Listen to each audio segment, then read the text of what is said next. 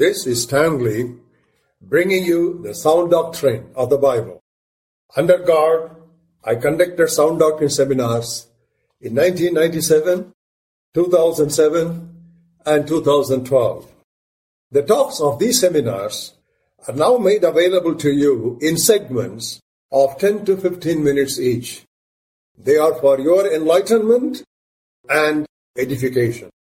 We continue from what we saw in the previous segment. There are three steps in Bible study. Number one, observation. Number two, interpretation. And number three, application. And we considered in the last session that we should not rush into application straight away from the step of observation without spending enough of time in the process of interpretation. And we also stated that interpretation of the Bible is not that easy because the Bible is a very, very ancient book. There is a gap of as much as 3,000 years, 3 millennia between the time the Bible was written and the time that the Bible is meditated today. And because of these three millennia of years of difference between the time of writing and the time of studying, there are several gaps that we need to look into for proper interpretation. But we will confine ourselves to six of them this morning. Gap number one is time gap. It can be more technically called a chronological gap. I will give a simple example. Your grandfather's letter to your grandmother cannot be properly and fully understood by you today.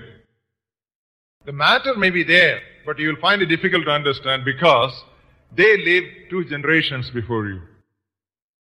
The second gap we can think of is the space gap, which we can call geographical gap. The Bible is written about and to a group of people who lived in the Middle East and those in and around Egypt and the southern Mediterranean nations. Today, if you want to fit it in your political map, it is the space or the area between Iraq to Rome. But we, the readers of this particular book, we live thousands and thousands of miles away from that group which was associated with the Bible writing. Now the third gap we can think about, language gap. It can also be called as linguistic gap. The Bible was written in three languages. Hebrew, Greek, and also Aramaic. Hebrew, Greek, and Aramaic. There is something funny about Hebrew and Aramaic. You must read it from right to left, not left to right. And in all the three languages, there is no space between two words. It is all written continuously. By the sense, you should separate them. Suppose you write, uh, I started at 5 o'clock yesterday morning, but there was a problem in the bus stand because there was a band. But anyway, I managed to come here on arrival here. They were very fussy about registration, etc. Put all these things without a gap and then try to read it again. Many words can be wrongly coupled and still a possible meaning can be rendered. But these peculiarities are not available in Tamil or English or Hindi. Not only that, printing was of a very latest invention. Everything from the scroll was hand copied by a group of people called scribes. Today, with offset printing and computer typesetting, you know how many mistakes are there, especially in Christian religious magazines. You take one newspaper called The Hindu, 24 pages, you can't find two and a half uh, mistakes, spelling mistakes.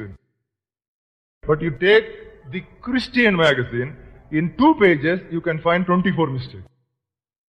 There is a big worship songbook, Tamil worship songbook in South India, in Tamil Nadu.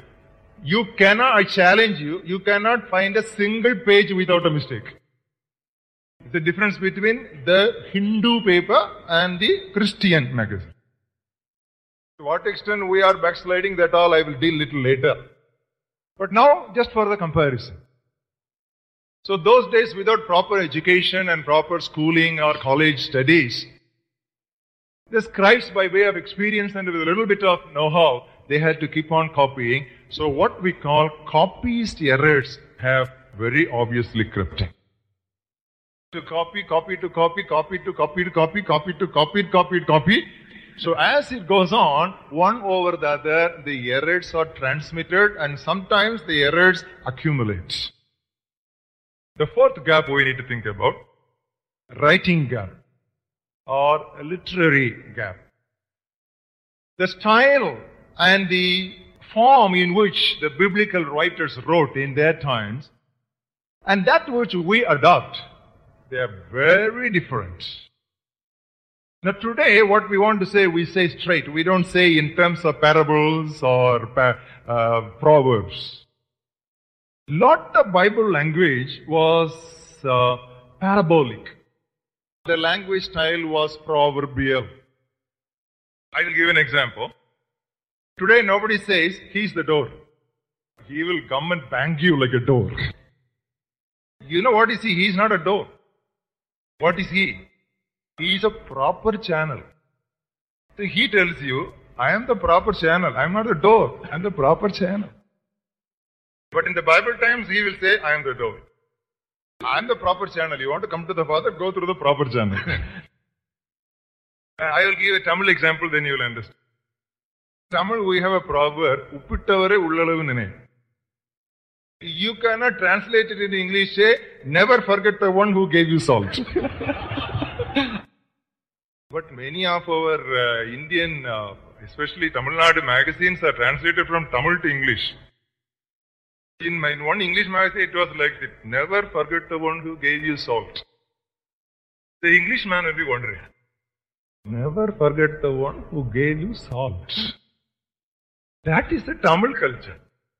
In Tamil Nadu, after the banana leaf is spread before, the first item that will be served according to Tamil culture is a pinch of salt. So that salt represents the entire meal. So Pittavari means the one who fed you. In England, nobody puts salt to you. You have to take the salt cellar and you have to share. So don't forget means you should not forget yourself. This is between one uh, Tamil Nadu and one North Indian state. This century, this much a problem and conflict.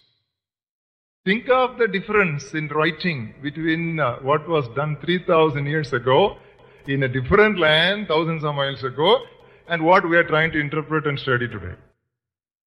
The fifth gap we can think about is spiritual gap.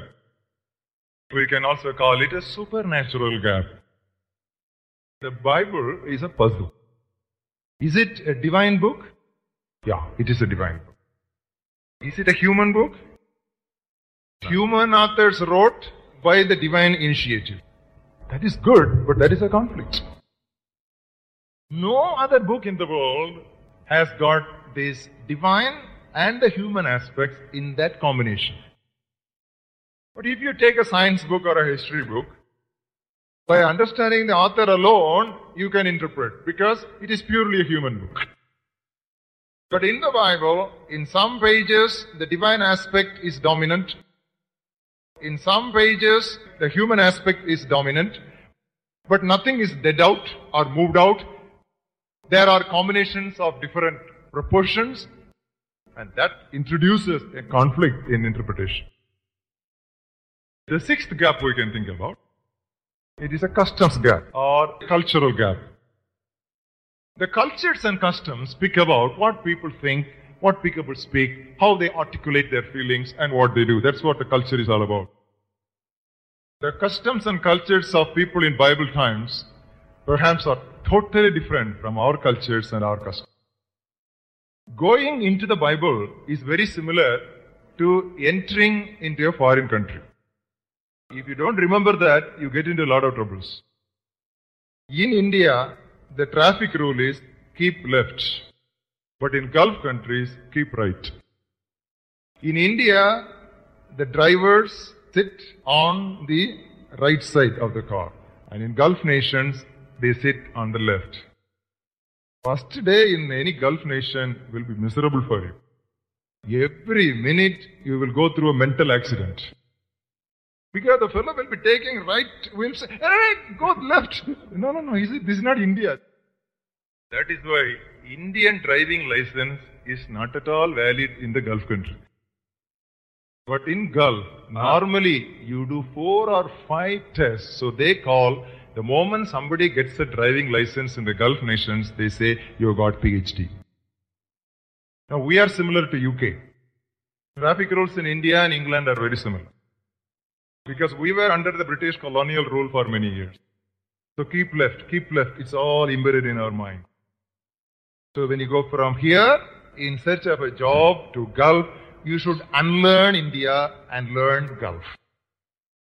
For this aspect of customs or cultures, I'm going to give you 12 examples. Now, these are all laying of foundations. I'm taking you step by step to build up the superstructure. We'll continue our study in the next segment. God bless you.